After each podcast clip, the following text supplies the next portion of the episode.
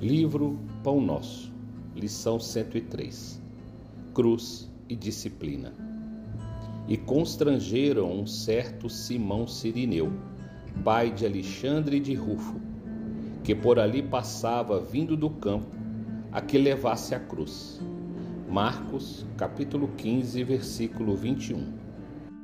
Muitos estudiosos do cristianismo combatem as recordações da cruz, alegando que as reminiscências do Calvário constituem débita cultura de sofrimento.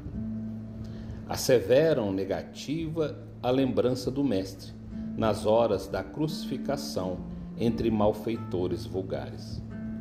Somos, porém, daqueles que preferem encarar todos os dias do Cristo por gloriosas jornadas e todos os seus minutos por divinas parcelas de seu ministério sagrado, ante as necessidades da alma humana.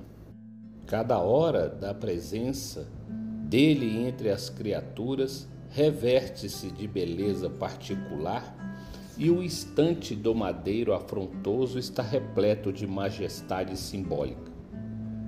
Vários discípulos tecem comentários extensos em derredor da cruz do Senhor e costumam examinar em particularidades teóricas os madeiros imaginários que trazem consigo. Entretanto, somente haverá tomado a cruz da redenção que lhe compete aquele que alcançou o poder de negar a si mesmo, de modo a seguir nos passos do Divino Mestre.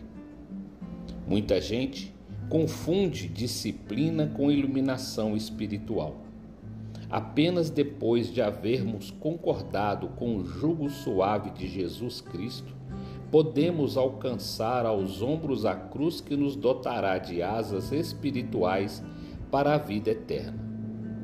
Contra os argumentos, quase sempre ociosos, dos que ainda não compreenderam a sublimidade da cruz, Vejamos o exemplo do Sirineu, nos momentos culminantes do Salvador.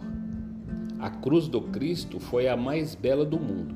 No entanto, o homem que o ajuda não faz por vontade própria, e sim atendendo à requisição irresistível. E ainda hoje, a maioria dos homens aceita as obrigações inerentes ao próprio dever porque a isso é constrangida. Emmanuel.